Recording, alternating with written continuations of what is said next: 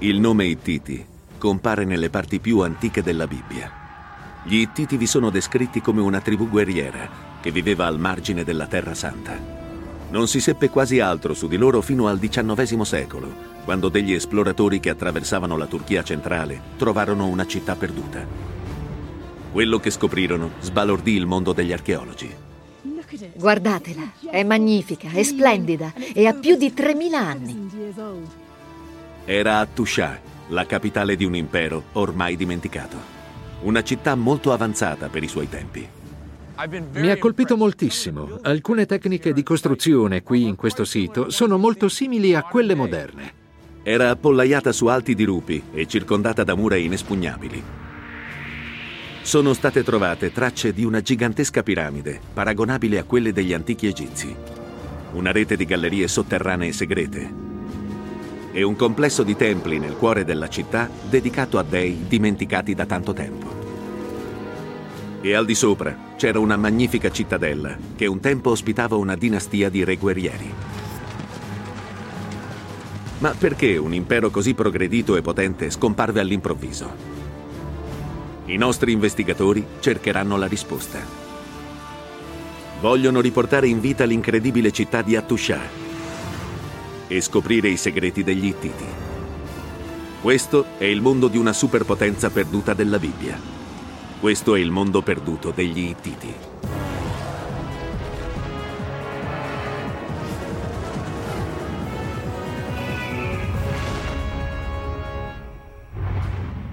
Nel cuore brullo e montuoso della Turchia c'è l'Anatolia, si trovano lì le rovine di quella che un tempo era la capitale dell'impero Ittita, la città di Attusha. I nostri investigatori sono qui per capire che aspetto poteva avere a quei tempi Attushili, l'ultimo imperatore Ittita. E per scoprire se vi sono ancora indizi sul motivo per cui questa antica superpotenza scomparì.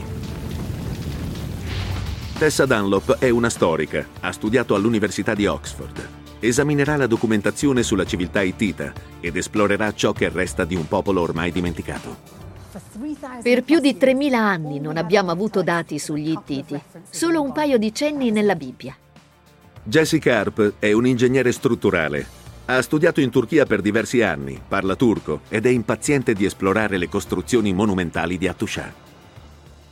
In questa sezione i costruttori hanno usato 64.000 mattoni, che pesano 2.500 tonnellate. Per quei tempi era una fortificazione modernissima. Gli Ittiti emersero 4.000 anni fa. Erano una potente tribù che controllava gli altopiani remoti dell'Anatolia. Nei cinque secoli successivi, i re guerrieri Ittiti rovesciarono diversi imperi e allargarono i loro confini fino alle antiche terre bibliche. Nel XIV secolo a.C., ai tempi di Attushili, gli Ittiti avevano un unico rivale al loro livello, gli antichi egizi, governati dal faraone Ramesse II. Lo scontro di questi due imperi determinò il corso della storia. Ma quella egizia divenne la civiltà più famosa del mondo antico, mentre gli Ittiti scomparvero da tutti i resoconti storici. Perché? L'indagine inizia presso quello che era l'ingresso principale di Attusha, la Porta dei Leoni. Tessa è con l'archeologo Julian Bennett. Vuole scoprire quando gli esploratori europei trovarono questo sito remoto, che per secoli era stato solo materia di miti locali e racconti di viaggiatori. Deve essere stata una grande emozione trovare una città perduta, una città ittita. Sì, e poi è conservata benissimo, ma iniziarono a scavare qui solo tra il 1890 e il 1900. Prima non ci fu nessun scavo serio. Ma perché la capitale ittita fu costruita in una regione così inospitale, con temperature estreme e a più di mille metri sopra il livello del mare? Allora, Tessa, questa è la Porta dei Leoni, uno degli ingressi principali alla città sacra di Attusha. Sono proprio bestie magnifiche. Sì, sono splendide anche le bocche spalancate con tanto di lingua. Hai detto che era una città, ma non capisco una cosa. Era facile da difendere, ma è un posto molto arido, brullo, con inverni terribili. Quindi perché vivevano qui? Ma il clima era molto diverso allora. Era tutto molto più verde, molto più umido, dovevano esserci alberi tutto attorno. Era una fertile zona agricola. 35 secoli fa, la zona di Attusha aveva un aspetto molto diverso ed era diversa anche l'entrata della città. I reperti archeologici mostrano che la Porta dei Leoni era fiancheggiata da due torri rettangolari, alte 15 metri e larghe 9. I leoni erano un simbolo tradizionale di protezione per gli Ittiti. Lungo l'antico perimetro della città c'è l'ingegnere Jesse Karp con Thomas Zimmerman, esperto di eserciti dell'età del bronzo. Stanno esaminando le antiche quasi inespugnabili fortificazioni di Attusha.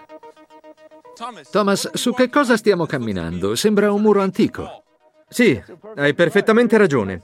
Stiamo camminando sui resti di una delle fortificazioni più antiche della capitale ittita. Risale al XVI secolo a.C. o alla fine del XVII. Ma se era una fortificazione, perché ci sono questi spazi vuoti lungo il muro? Già, sembra una cosa strana, vero? Il motivo è che questo è un cosiddetto muro a casamatta. Significa che ci sono due muri paralleli interrotti da due muri intermedi ogni due metri, due metri e mezzo.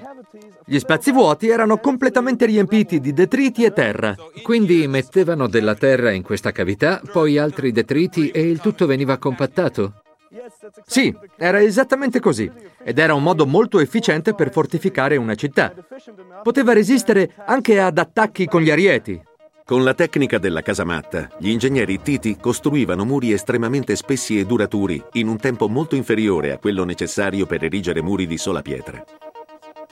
Nelle difese della città, spesse 6 metri, ogni 3 metri circa c'erano sezioni trasversali che creavano degli spazi cavi. Queste cavità erano riempite di detriti compattati per formare la base del muro. Una ricostruzione sul posto consente a Jesse di farsi un'idea delle dimensioni originali. Sopra la casamatta, questa sezione lunga 60 metri, è stata costruita con 64.000 mattoni di terra e pesa 2.500 tonnellate. Muri come questo si estendevano per più di 5 km e mezzo attorno all'intera città, il che significa 2 milioni e mezzo di tonnellate di mattoni e detriti. È una delle più grandi strutture di questo tipo mai costruite. Le fortificazioni erano solo una parte dell'enorme progetto edilizio che si ritiene fosse stato ideato dal principe Hattushili, uno dei più grandi governanti ittiti. Il suo monumento più grande protegge il lato sud della città, rivolto verso l'Egitto. I bastioni di Yerkape sono un mistero. Sono lunghi circa 250 metri, larghi 76 e un tempo erano sormontati da torri. Per salirvi ci sono 102 ripidi scalini. Jesse e Thomas sono saliti sui bastioni per tentare di scoprire quale fosse lo scopo di questa struttura piramidale. Thomas, questo potrebbe essere stato l'ingresso a una struttura colossale. Sì, fa parte di una struttura monumentale costruita nel XIII secolo a.C., verso la fine dell'impero Ittita. Qui davanti c'è la cosiddetta Porta della Sfinge, che in origine era fiancheggiata da due sfingi monumentali. Si vedono ancora tracce della scultura originale. Mi fa pensare a una struttura difensiva, è così? Beh, è quello che si credeva, ma poi si è scoperto che dietro c'è un'altra storia. Vieni, ti faccio vedere. Questa galleria dritta e stretta, lunga quasi 90 metri, porta sotto i bastioni. Ce ne sono diverse che arrivano all'esterno delle mura. Incredibile, assolutamente incredibile. È un arco a mensola, si vedono le chiavi di volta perfettamente allineate. Sì, sostengono migliaia e migliaia di tonnellate di terra, detriti e pietre. Sembra una struttura molto solida, devono averla costruita su una forma di terra e poi devono avere rimosso la terra. Esattamente. E c'è anche un altro particolare interessante. Sappiamo che in origine sul pavimento c'era uno strato di gesso bianco che rifletteva la poca luce proveniente dall'ingresso della galleria. Per illuminare il percorso? Sì. Una volta si credeva che queste gallerie servissero per scagliare attacchi a sorpresa sui nemici che assediavano la città. Ma adesso, dal basso, Thomas e Jesse vedono che potrebbero aver avuto uno scopo molto diverso. Di sicuro è una struttura impressionante, ma dal basso non sembra un granché come fortificazione. In effetti forse sembra più un invito. Voglio dire, è talmente facile salire qui che non sembra molto adatta alla difesa. Infatti, questa non è una struttura difensiva, ma un gigantesco monumento rituale. che mostra l'importanza politica e religiosa della capitale hittita. Immagina che questo sia un gigantesco palcoscenico, con i sacerdoti che arrivano dalla porta della Sfinge con la statua di una divinità. E c'è la popolazione vestita a festa, che osserva la cerimonia. L'aria è piena di musica e di incenso. Quindi questa struttura enorme aveva solo una funzione ornamentale. Per mostrare la potenza di Hattusha. Sì, ma la piramide, oltre a essere usata per le celebrazioni, simboleggiava qualcos'altro. La Sfinge, una creatura mitologica di origine egizia, ci dà un indizio su che cosa simboleggiasse. Tessa, che cerca di capire perché i bastioni erano decorati con sfingi egizie, decide che deve vedere il quadro completo. Dall'alto può distinguere chiaramente l'altopiano su cui venne costruita Hattusha. E soprattutto può vedere la posizione dei bastoni di Iercape nella vasta regione montagnosa dell'Anatolia. Ora sembra chiaro perché sono rivolti verso l'Egitto. Da quassù si vedono bene le dimensioni dei bastioni di Iercape. Guardateli, splendono, sono magnifici, sono enormi e hanno ben più di 3.000 anni. Immaginate che impressione dovevano fare a un messo egizio che arrivava dal sud e che come prima cosa vedeva quella minacciosa piramide. È questo che un egizio che si recava a Hattusha avrebbe visto nel XIII secolo a.C. Un glorioso simbolo della potenza dell'impero ittita e un avvertimento agli inviati. Non avrebbero trattato con inferiori, ma con loro pari. Nel 1274 a.C. però l'equilibrio del potere cambiò. Ramesse II, il nuovo faraone egizio, voleva dimostrare il suo valore Voleva la gloria della battaglia e il primo bersaglio fu l'impero ittita. I nostri investigatori, Tessa Dunlop e Jesse Karp, sono ad Hattusha, che più di 3000 anni fa era la capitale dell'impero ittita. Hanno già ricreato l'incredibile piramide di Ercape, usata per le celebrazioni rituali, e hanno esaminato le mura massicce, formate da quasi 6 km di fortificazioni a casamatta che circondavano la città. Ora stanno studiando un momento che ebbe una grande importanza per il mondo ittita, la più grande battaglia contro il più grande nemico. Grazie alle possenti fortificazioni, Hattusha poteva resistere a quasi ogni attacco. Ma per gli assedi, gli ingegneri ittiti dovettero predisporre altre risorse. L'ingegnere Jesse Karp è sui monti, a 3 km da Hattusha. Sta cercando la linfa vitale della città, l'acqua. L'acqua arrivava da Tuscià da sorgenti come questa, più in alto della città. Oggi l'acqua delle sorgenti locali si accumula in un bacino artificiale. Gli Ittiti stessi creavano bacini simili. Jesse segue l'acqua fino a una valle che ora è parallela al sito. Ma i veri indizi sulle tecniche usate dagli Ittiti per creare e gestire le riserve idriche si trovano nella parte alta della città, vicino alla porta del re. Qui un sistema di tubi d'argilla portava l'acqua dalle sorgenti alla città. Era il sistema di rifornimento idrico più avanzato di quei tempi. Ma i nemici potevano trovare i tubi d'argilla e bloccarli o avvelenarli. Quindi, per non rischiare carenze d'acqua, gli Ititi costruirono bacini all'interno della città. I rilievi topografici mostrano che questo era solo uno dei sette serbatoi all'interno di Atusha erano vere meraviglie dell'ingegneria. Questo era lungo 60 metri, largo 90 e profondo 1,5. Aveva una base di roccia impermeabile e pareti di calcare coperto di argilla per limitare al minimo le perdite e poteva contenere circa 7 milioni e mezzo di litri d'acqua. Una popolazione di 10.000 persone avrebbe potuto sostenere un assedio per circa 200 giorni. Le difese di Hattusha erano pronte. Il principe Hattushili lasciò la città nel 1274 a.C. Come comandante in capo dell'esercito ittita, partì per affrontare Ramesse, faraone d'Egitto, il re più potente del mondo antico.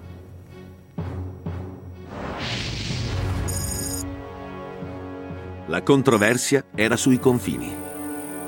L'impero ittita si era ingrandito rapidamente e occupava terre ricche che un tempo erano state degli egizi. A Kadesh, sul confine, i due eserciti si preparavano allo scontro. Nella storia del mondo antico è la prima grande battaglia combattuta fra nazioni diverse. Non fra due condottieri rivali o due città rivali, ma fra gli Ittiti e gli Egizi. Per più di 3.000 anni, gli unici resoconti della battaglia a noi noti sono state le iscrizioni sui templi egizi. Dicevano che Ramesse aveva ottenuto una grande vittoria. Quando fu scoperta Tuscia, gli archeologi trovarono migliaia di tavolette, ma la versione dei fatti era la stessa. Prima di tutto bisognava decifrarle. La storica Tessa Dunlop sta studiando i resoconti storici ittiti nel museo locale. Questa è una tavoletta con scrittura cuneiforme. Guardando molto da vicino, si vede una serie di segni intricati che sono stati incisi con la punta di un giunco. Ognuno rappresenta una sillaba o un suono. Nel secolo scorso venne convocato un gruppo di esperti perché provasse a decifrare queste incisioni. Dopo un lungo e meticoloso lavoro, gli studiosi decifrarono le tavolette e scoprirono moltissime informazioni, fra cui il resoconto della battaglia di Kadesh. Secondo il faraone egizio Ramesse, la battaglia di Kadesh era stata la più grande vittoria della sua nazione. Ma secondo le tavolette ittite, le cose andarono molto diversamente. Il resoconto ittita dice che Attushili, con l'astuzia, indusse Ramesse a dividere in due il suo esercito. Ramesse si avvicinò a Kadesh pensando che gli Ittiti fossero ancora lontani, ma questi colpirono con i loro potenti carri. In un primo momento, i carri Ittiti ebbero la meglio sulle forze egizie. Ramesse fu quasi ucciso, ma il tempestivo arrivo di rinforzi gli salvò la vita. Al ritorno, Ramesse ordinò agli egizi di narrare questo drammatico capovolgimento e di precisare che lui, personalmente, aveva cambiato il corso della battaglia e portato a un'eroica vittoria. Ma il faraone diceva la verità. Tessa e l'archeologo Julian Bennett stanno studiando la versione ittita degli eventi.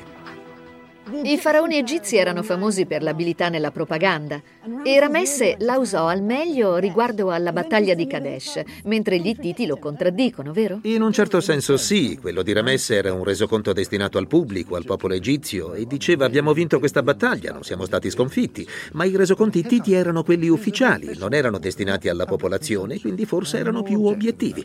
Quindi, a dispetto delle vanterie di Ramesse, gli egizi furono sconfitti dagli Ittiti comandati dal generale Attushili. Oh, senz'altro. Quella vittoria su una potenza straniera ebbe notevoli conseguenze in patria. Salvando Kadesh dall'attacco egizio, Attushili diventò un eroe nazionale. Ma secondo i resoconti ittiti, il re, il nipote di Attushili, si risentì per il successo dello zio e iniziò a progettare la sua rovina.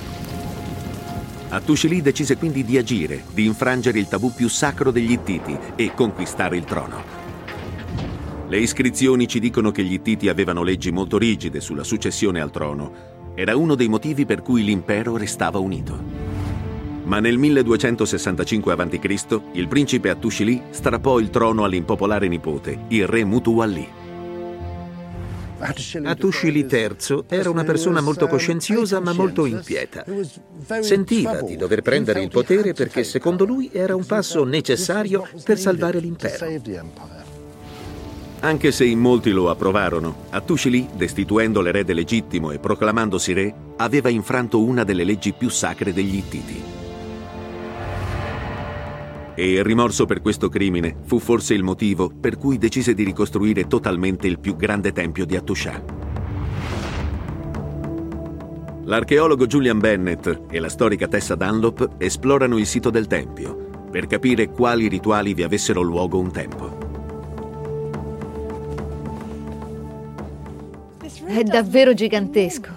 Mi dai una mano per orientarmi? Questa struttura è davvero grandissima. Abbiamo appena attraversato l'ingresso principale, l'ingresso cerimoniale.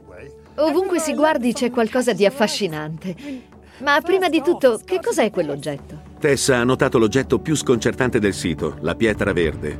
Un tempo si credeva che fosse un meteorite.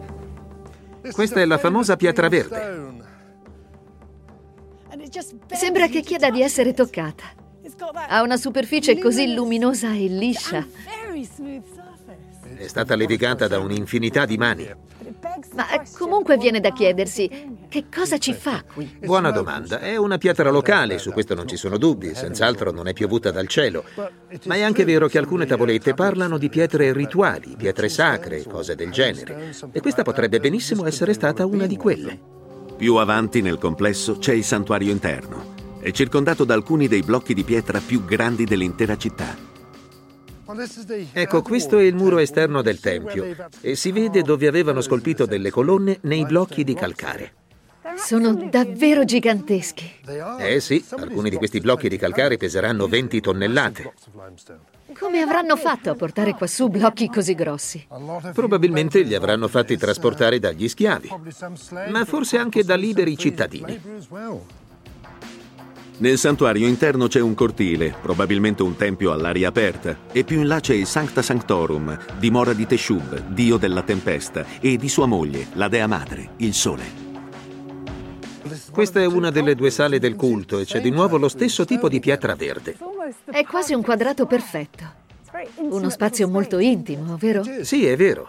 E qui all'estremità c'è la base di una statua. Questo era il tempio di Teshub e della sua consorte. Le tavolette ittite dicono qualcosa su queste statue. Secondo una tavoletta, la statua di Teshub era tutta d'oro. Ricreando la pianta del complesso del grande tempio, si nota che era la struttura più grande della città, 61 metri di lunghezza e 42 di larghezza. E nel Sancta Sanctorum possiamo individuare il luogo in cui dimoravano esattamente Teshub, il dio della tempesta, e la dea del sole. In santuari a cui avevano accesso solo il re, la regina e i dignitari più importanti. A poche centinaia di metri, l'ingegnere Jesse Carp indaga sulla provenienza delle rocce usate nelle fondamenta del tempio principale. Da questo grande affioramento di roccia, gli Ittiti estrassero i blocchi da 20 tonnellate che servivano per le fondamenta del tempio. Sono a Keshakaya, che in turco significa taglio della pietra. Essenzialmente questa è un'antica cava di pietra ittita. Qui c'è una spaccatura gli antichi Ittiti probabilmente vi mettevano cunei di legno e li bagnavano in modo che gonfiandosi staccassero grossi pezzi di calcare. Nel museo di Chorum, l'archeologo Thomas Zimmerman mostra a Jesse Carp una ricostruzione delle mura del grande tempio. Questa è chiaramente una sezione trasversale di un antico edificio ittita. Puoi dirmi qualcos'altro sui loro metodi di costruzione? Certo. Essenzialmente c'erano fondamenta di pietra calcarea e un'intelaiatura di tronchi, più una sovrastruttura di mattoni di terra cruda. Poi un tetto piatto di legno sigillato con la terra. Nelle costruzioni moderne costruiamo le case sulle fondamenta. È la stessa cosa che facevano loro qui. Sì, esattamente. Questo è un doppio foro, fatto per fissare l'intelaiatura di legno alle fondamenta di pietra calcarea. Ma come facevano migliaia di anni fa a fare un foro del genere? Con un trapano di bronzo. Per dimostrare come funzionava l'antico trapano ittita, Jesse si rivolge ad Adnan Ozel, guida di Attusha. Questa è una copia di un antico trapano ittita. Con questo gli ittiti potevano perforare fino a 7-8 cm l'ora. Ora vi faremo vedere come veniva usato. La punta di bronzo del trapano ruota sulla roccia e, un po' per volta, scava un foro circolare. Il foro poteva poi essere usato come punto di fissaggio per l'intelaiatura di legno e i mattoni. Una ricerca accurata ci ha permesso di capire come fecero gli Ittiti a costruire il grande tempio 3500 anni fa. Con enormi blocchi di calcare e detriti crearono le fondamenta a casamatta. A queste collegarono l'intelaiatura di legno, riempita poi con strati su strati di mattoni e gesso. Crearono così muri spessi 1,80 m e alti più di 12 metri. La gigantesca e labirintica struttura del grande tempio era una delle più imponenti del mondo antico. Per gli Ittiti, queste statue della dea del sole e del dio delle tempeste non erano solo idoli, erano rappresentazioni viventi degli dei in terra. Le tavolette parlano anche dei rituali relativi alle statue degli dei. Ogni giorno dovevano essere lavate, vestite. Una di loro aveva una veste d'oro, lo sappiamo dalle tavolette. dovevano ricevere il cibo, dovevano essere intrattenute e così via. Era un sistema religioso molto strutturato, niente era lasciato al caso. Ma il dio della tempesta e la dea del sole non erano gli unici dei venerati dagli Ittiti. Nella parte superiore di Atushà ci sono i resti di più di 30 edifici. 3500 anni fa questi erano templi. Ognuno era dedicato alle divinità di un popolo conquistato. La moglie di Atushili, Puduepa, era sacerdotessa in un regno conquistato dagli Ittiti il suo popolo era entrato a far parte dell'impero, quindi i loro dei erano entrati a far parte della religione ittita. L'impero ittita era composto da popoli di molte provenienze diverse. Noi li chiamiamo tutti ittiti, ma c'erano popoli diversi, gruppi diversi e avevano dei diversi. Quindi era una specie di conglomerato. C'erano gli dei originari e tanti altri per compiacere i vassalli. Esattamente. È per questo che gli ittiti erano chiamati il popolo dai mille dei. Ma non era solo la religione che teneva uniti i vari popoli appartenenti all'impero. Le fonti ittite rivelano che le loro leggi erano ancora più importanti. Beh, tutti conosciamo il detto comune che gli Ittiti erano il popolo dai mille dei.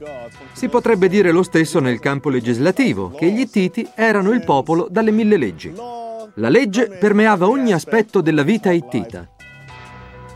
Le leggi ittite erano molte e precise, riguardavano tutto, dal divorzio ai limiti dell'autorità del re. E a differenza di altri popoli di quei tempi, gli Ittiti avevano un sistema legale in costante evoluzione che si occupava più di soluzioni pratiche che di punizioni.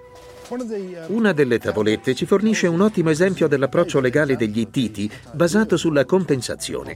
In pratica ci dice che se bruci accidentalmente la casa del vicino, devi costruirne una nuova.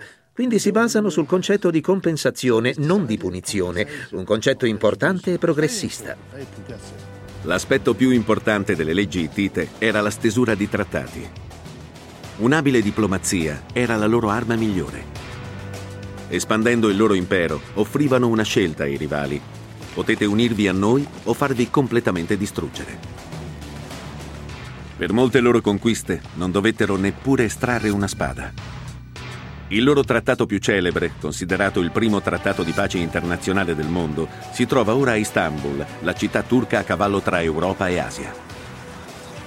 La storica Tessa Dunlop è andata nella maggiore città della Turchia moderna per cercare di capire perché l'impero ittita, apparentemente al culmine della potenza, svanì all'improvviso.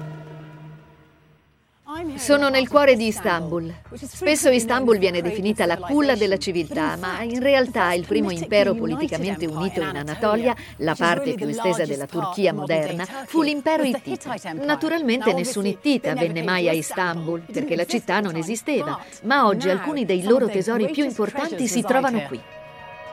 Istanbul è una città di contrasti, a cavallo tra l'Asia a est e l'Europa a ovest. Tess lascia la confusione delle strade e va al Museo archeologico di Istanbul. È un'oasi di tranquillità e vi si trova quello che, secondo alcuni, è uno dei documenti storici più importanti che siano mai stati scritti. È il Trattato di Kadesh, scritto 16 anni dopo la grande battaglia tra l'impero ittita e quello egizio. Con Tessa c'è il professor Ali Dinchol, uno dei più importanti studiosi del mondo in questo campo. Professor Dinchol, questo è il trattato di Kadesh. Perché fu firmato così tanto tempo dopo la battaglia? Atushili poté stipulare un trattato con l'Egitto solo dopo aver stabilizzato la situazione politica in Anatolia. Quindi Atushili doveva assicurarsi di avere un forte potere interno prima di pensare alla politica estera. Sì. E il trattato funzionò? Beh, sì. Perché dopo il trattato non ci furono aggressioni fino alla caduta dell'impero ittita. Il trattato di Kadesh portò la pace tra le due superpotenze di allora. Con gli egizi come alleati, l'impero ittita aveva poco da temere da parte del resto del mondo ma un nuovo pericolo stava crescendo dentro l'impero stesso. Avendo deposto il legittimo erede al trono per diventare re, Attushili si era fatto nemici potenti che a loro volta ambivano a regnare. Per proteggere se stesso e la famiglia, diede il via al suo progetto edilizio più ambizioso, una grandiosa cittadella reale. L'ingegnere Jessica Harpe e l'archeologa Elif Denel esplorano quella che localmente è chiamata Buyuk Calais. Costruita su un altopiano circondato da dirupi scoscesi, la cittadella aveva ottime difese naturali che furono potenziate da mura, fortificate come quelle della città. All'ingresso c'era un'altra linea di difesa, la caserma delle guardie reali d'élite, chiamate i portatori delle lance d'oro, che avevano giurato di proteggere Attushili e i suoi eredi. Le guardie del re probabilmente vivevano qui. Sappiamo se erano in servizio 24 ore al giorno? Se c'era una presenza costante in questo cortile? Probabilmente c'era protezione costante, non solo nel cortile, ma dappertutto. Proteggere il re era un compito molto importante. Quest'area ha una completa protezione naturale. Su questi lati ci sono pareti naturali di roccia tutto attorno e c'erano anche le mura, naturalmente. Quindi era una zona molto ben protetta. Probabilmente è per questo che il re aveva deciso di vivere qui. E c'era anche un'ottima visuale dell'area circostante. C'è una vista straordinaria, in effetti. Si vede benissimo fino all'altro lato della valle. La zona di massima sicurezza doveva avere tutto quello che serviva al re, compreso quello che, secondo gli archeologi, era il tempio privato della famiglia reale, soprannominato la piscina del re.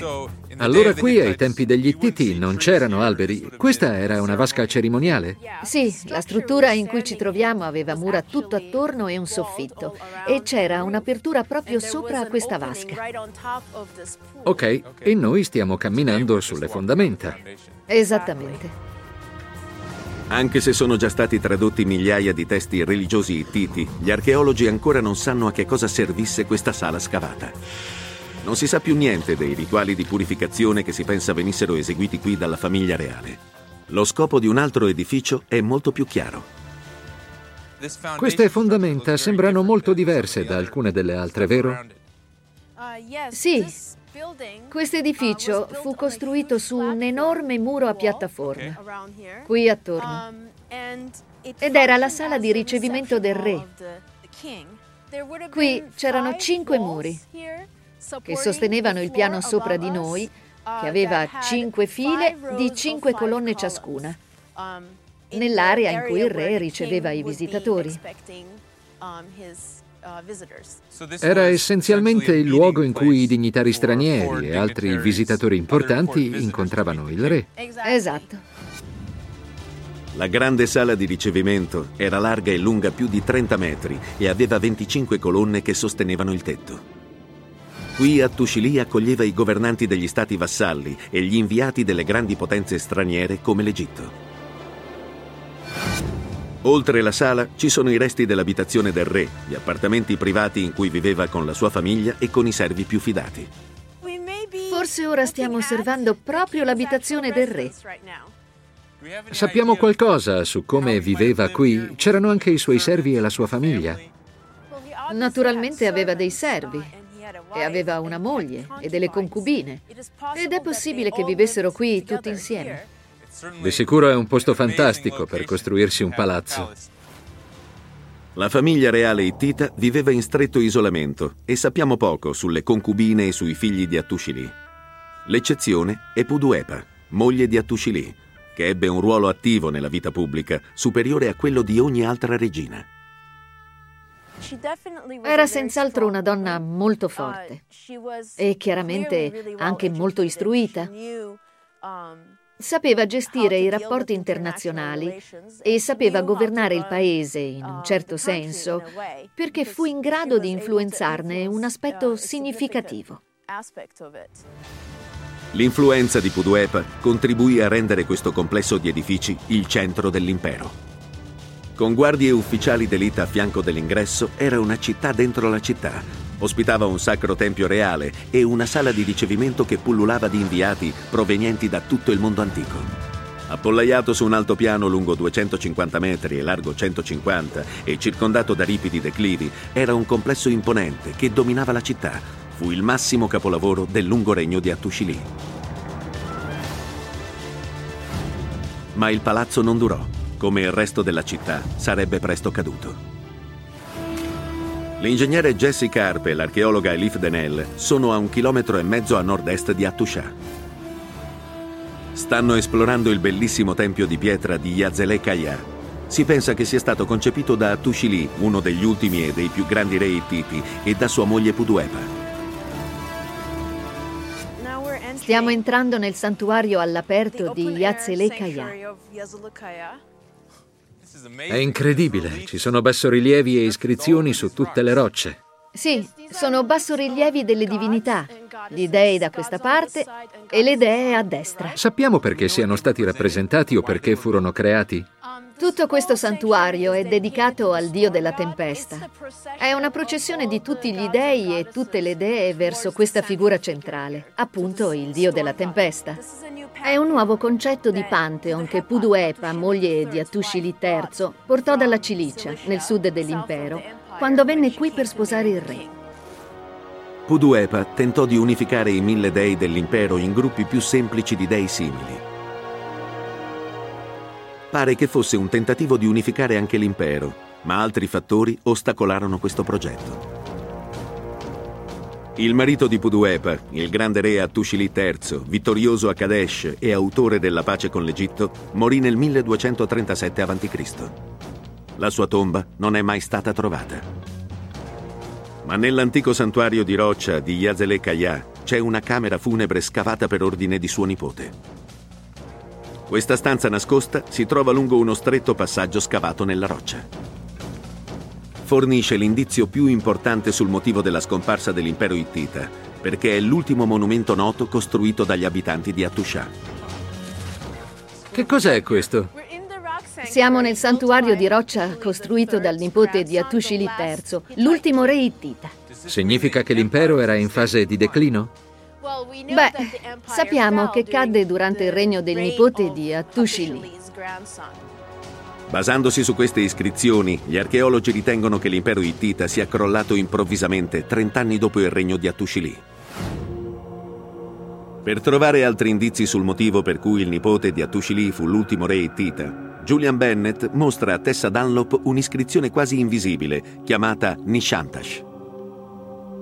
Che cosa significa Nishantash? Nishantash è la parola turca che vuol dire pietra segnata e la pietra in questione è questa. E che cosa dice per chi è capace di decifrarla?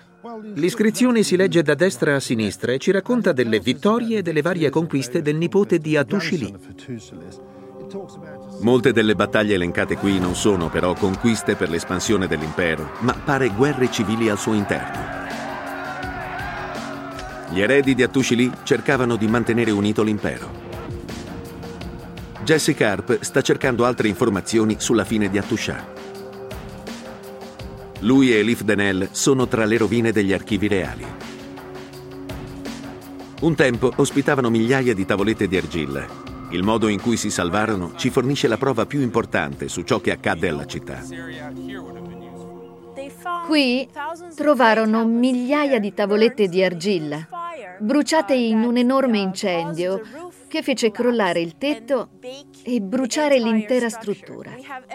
Ne abbiamo le prove. Questo è un pezzo di mattone bruciato che faceva parte delle pareti. Quindi essenzialmente si produsse un enorme calore diventò una fornace. Esatto. Il fatto che le tavolette siano sopravvissute e siano state lasciate qui ci dice qualcosa sulla fine della città o sul motivo per cui la popolazione se ne andò? Sappiamo che questo incendio si verificò più o meno nel periodo in cui la città fu abbandonata, ma non sappiamo se fu prima o dopo. Non solo gli archivi, ma tutto il glorioso palazzo di Attushili e molti altri edifici furono distrutti da un grande incendio che si propagò in tutta la città. Ma come iniziò? Gli archeologi non hanno trovato niente che dimostri che le mura della città siano state espugnate da nemici stranieri il che supporta la teoria che l'incendio sia avvenuto mentre gli Ittiti combattevano tra loro. La mia opinione personale è che non fu qualcosa di esterno, ma una specie di lotta interna, forse una guerra civile. Credo che ci fu un tentativo di impossessarsi del trono, forse da parte di più persone, e l'impero si sgretolò. Impadronendosi del trono, Attushili aveva stabilito un precedente pericoloso che pare aver scatenato la guerra civile trent'anni dopo la sua morte. le fazioni rivali fecero a pezzi l'impero. Con la capitale abbandonata e nessun re abbastanza forte da riunificare l'impero, la regione precipitò nel caos. Furono tempi molto bui, con terribili carestie e altre violente popolazioni in cerca di nuovi territori in cui vivere. Ma anche se Attusha svanì molto rapidamente, i resti della civiltà ittita sono sopravvissuti. Nel XII secolo a.C., la Porta dei Leoni era stata l'ingresso principale di Attusha, i leoni erano il simbolo più popolare nell'arte ittita. Quattro secoli dopo, i discendenti degli Ittiti scolpivano ancora identiche statue di leoni in Cananea, la patria degli Ittiti della Bibbia. Questo leone risale all'VIII secolo a.C., circa 400 anni dopo il crollo dell'impero ittita di Attusha. Guardate, somiglia moltissimo a quelli che fiancheggiavano la Porta dei Leoni a Tuscia. È così perché anche se l'impero originale era crollato, i cosiddetti neo-ittiti continuarono a vivere in alcune parti della Siria. Questo corrisponde perfettamente con i riferimenti biblici agli ittiti, descritti come tribù cananee che vivevano a fianco degli israeliti ai tempi di re Davide. Indipendentemente da quanta verità ci sia nei riferimenti biblici, è chiaro che il popolo che ora chiamiamo Ittiti costruì una delle più sorprendenti città mai scoperte nel vicino Oriente. Una città che fu al suo culmine sotto Attushili e che comprendeva monumenti come i bastioni di Iercape, il grande tempio del dio della tempesta e la cittadella reale. Le sue ottime difese non bastarono a proteggere la dinastia di Attushili dalle conseguenze della sua usurpazione del trono e nello spazio di una sola generazione Attusha divenne un mondo perduto. Una città e una civiltà che solo ora riusciamo a ricreare, 3000 anni dopo la loro scomparsa.